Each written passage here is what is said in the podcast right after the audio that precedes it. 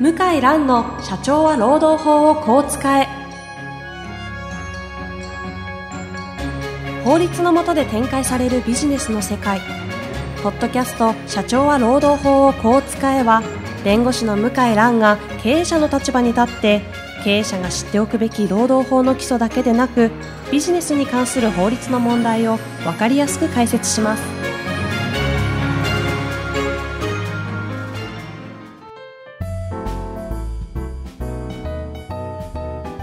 こんにちは、ナビゲーターの遠藤和樹です。向井蘭の社長は労働法をこう使え。向井さん、本日もよろしくお願いいたします。はい、よろしくお願いします。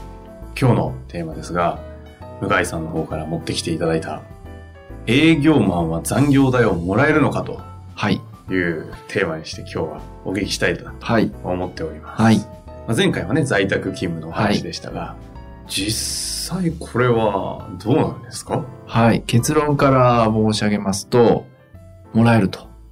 今、心の中でちょっとどっちかどうなと思って決めてたんですけど、はい。もらえるけど、いや、もらえるための算定ができないので、もらえないというなるほど。ことになるかなと思ってなるんですけど、ど。なるほど。はい。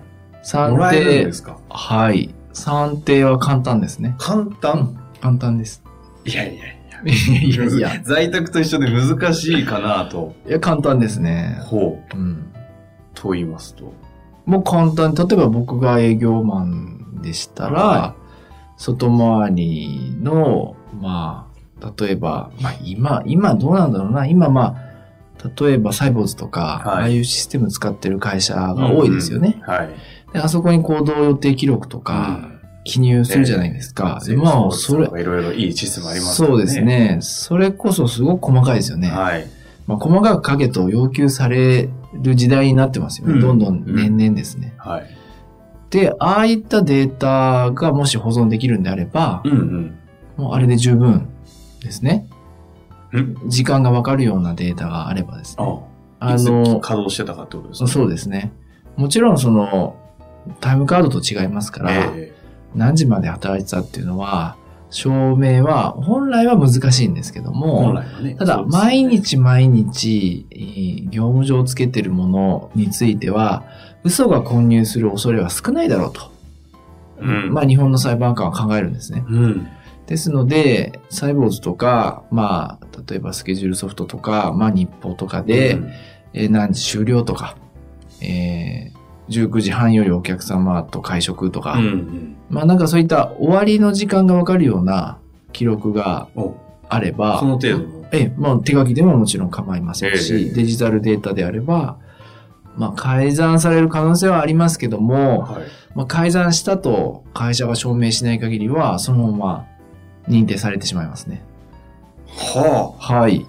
あ。で、実際に、まあ、ね、あってはならないですけども、はい。虚偽だって書けるわけじゃないですか。書けますね見られてないいや、ので。書けますね。で虚偽だっていう証明を会社は出さなきゃいけないんですけども、ほ出せないですう。よね。まあ出せないですよね。うん、まあサーバーとか、その業者の方にチェックしていただいて、え後でこう過失したかどうかとか、まあ、見れるは見れるんですけど、まあ過失してないと逆に。え言ってしまえば報告自体がはい。嘘だった場合って、そう、報告自体が過嘘も何もないじゃないですか。例えば入社の時点から確信犯で、ひたすら毎毎日2時間水増ししてですね、うん。書いてる場合、まあそれはもう正直お手上げですけども、えまあそれでもね、やっぱり嘘をずっと続いてるとどこかで辻褄が合わなくなるんえで、うん突っ込みどころは嘘をずっと続いてる場合はあるんですけど、まあ多くの場合は難しいですね、その会社が。ええ。はい。ですので、えーまあ原始的に手帳に書いてもいいし、はい。そういった社内の営業の、うん何ですかね、管理システムみたいな、はいはいそういったものに書き込んでも、もう十分。適用というか。はい。例えば上司の方に対して LINE で、はい。今、なんとか庄司さんと商談終わりました。これから帰ります。これでももう十分な証拠ですよ。で、毎日記録なくても平均時間で十分いけます。はあ。例えば5日のうち2日しか LINE がないと。えまあ奥様に今から帰るとかですね。今なんとか駅でお客さんのところ、お客さん周り終わったところ、なんとか駅と、今から帰ると。夕飯いらないよとか、まあそんな、まあ1週間に2回ぐらいあれば、もう十分ですよ。はあ。うん。っていうことに対して平均で残業代をもらうことは、法律上可能。可能ですね。はいうんで、えっ、と、営業マンはみなしでしょと。いや、今ここに座っているまでずっとそう思ってましたけど。そうですよね。はい営業マンはみなし金、えー名前はともかく、ええうみなしの残業代払ってるから、うんそれ以上は請求できないでしょうと。うん。まあ、これが一般常識ですよね。はい。私もそう思っておりました。ねただ、実際に私が調べてる限りで、え日本の裁判例で、その事業場外みなしっていう、いわゆる外回りの営業マンの方や営業職員の方に適用される、まあどのぐらいちょっと、ちょっと遅くなってもですね、えーあなたはこの時間しか働いてませんよっていう、そういうみなしの仕組みがあるんですけども、それは過去の裁判例では適用を認められたってことは一回もないんですね。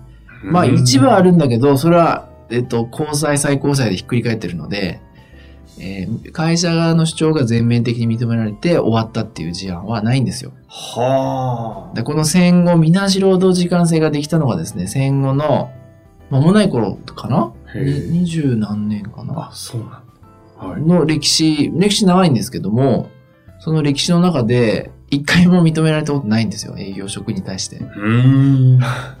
これだけしし世の中に浸透してるのに、実は裁判所は一回も適用を認めたこと、まあまあないんですね、最終的には。はあ。なので、争えばまずる、まあ余裕で勝っちゃうんですよ。ちょっとだけ危ない話だなという印象でしたけど。危ないですね。これを、こういうところで喋って、あの、私のお客様に対してなんか悪影響が出ると申し訳ないと思うんですけど、まあ、ただそのリスクはあると。リスクはもうありますね。はというのはやっぱり、在宅勤務と大きな違いは何かというと、在宅勤務は事業場外みなしはまあ適用される可能性は、うんうん。この営業職員の事業場外みなしよりは高いんですね。うんうん。大きな違いはですね、うんやっぱり私生活と仕事、ああ。在宅勤務はもうちょっと混在してますよね。そうですね。ところが、まあ営業職員は確かにスターバックスで居眠りしてる可能性はあります。はい。確かに。確かにあります。車用車でね、車を人めて寝てる可能性もあります、あります。た、だ、居眠りしてる寝てるっていう証明は事実上難しいじゃないですか。うん。で、日本の労働法上はですね、営業先から営業先への移動時間、これも労働時間なんですよ、基本的には。うん。車運転したり、まあ電車乗ったりう、ん。地下鉄乗ったり、バス乗ったり、それも労働時間なんですね。うん。なので、その、子供の世話しながら仕事するっていうのはわけが違って、基本的にずーっと仕事なんですよ。うん。まあ、まだから。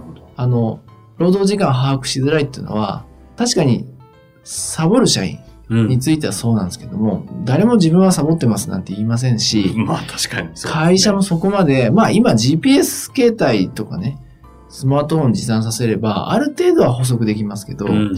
それもね、いや、あのーお客さんとちょっと、確かにね。話会って会いましてとかね。はい、よっぽど変な場所にばない限りね。ばったり会ってとえ言えば、それはもう証明できないですよね。え確かに。はい。なので、営業職員は実は残業代は請求できる。はほぼ100%その手帳とか証拠があれば。あ。そうなんだ。はい。という怖い話をしてしまいました。してしまいましたね。母っておっしゃいましたが。ちなみにとは言っても、現状、まあ、えっ、と、世の中常識としては、えー、みなしはい。での、みなし残業代みたいな言い方、まあ、法律上の正しい言葉がわからないんですが、はい。みなし残業代として支給されますよ。そうですね。それは、別にそれ自体も違法なわけではない。違法なわけじゃないですよ。ねその、みなしとしてでも、まあ、残業代として払ってますから、はい。私個人は争い事になったら一部残業代にそれは充当されると思います。うん。ただし、それで済むかというと、おそらく多くの事案は、そのみなしの残業代っていうのは大体数万円ですよね。本当そうですね。3万とか5万とかよく聞きますよね。そうですね。それでは足りない事案が多いので、例えばちょっと成績の悪い営業の方をですね、えーガンガン叱って、うん。うんで、退職干渉してう、ん。うん。辞めた場合うに、ん。カウンターパンチで残業代と、所長と、証拠あります。ええ、証拠あります、私と。300万払ってくださいと。まあこれは今後十分起きるかなと思います。はい。なるほど。そういう、あの、阪急トラ、まあ、ちょっと社名出して、申し訳ないですけど、阪急トラベルサポート事件というのがあって、最高裁判決で、えで旅行添乗員の方の残業代請求の事案なんですけどえも、うんうん結局、添乗員の方ってずっと外、外にいらっしゃるじゃないですか。ええお客様と一緒にええ。はい。で、場合によってはね、お客様と同じホテルで、ん。寝泊まりしたり食事したりしますよね。うん。だからどこまでが労働時間かわからないと確かに。いうことえで、え業界としては事業場外見なし当然適用してきたんですが、はい。最高裁まで行って負けちゃったんですね。うん負けちゃったんです。残業代を。残業代は請求できると。ほ労働時間は管理できると。う。うん。ミラノに行こうがソウルに行こうが、事前の予定表と日報があれば、管理はできるとうん。いう、とっても厳しい内容が出て、ほうほうほう。で、じゃあ、あの、渋谷区の営業職員が算定できないかっつったら、そんなわけないですよね。まあ確かねやる気があるか算定できないんじゃなくて、したくない。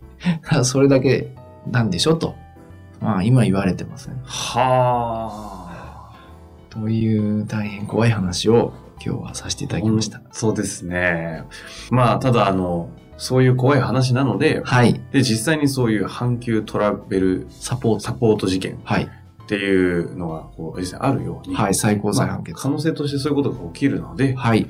そういうことを悪用するっていうことではなくて、はい逆にそういうことをされるかもしれないことをリスクとしてイメージしながら、イメージそうですね。はい。しておきながら、はい。どう実際に経営していくのかとはい。いうところに活かしていただくということで、あの、はいぜひあの知っといていただきたい話でしたね。本日もありがとうござい、ました。ありがとうございました。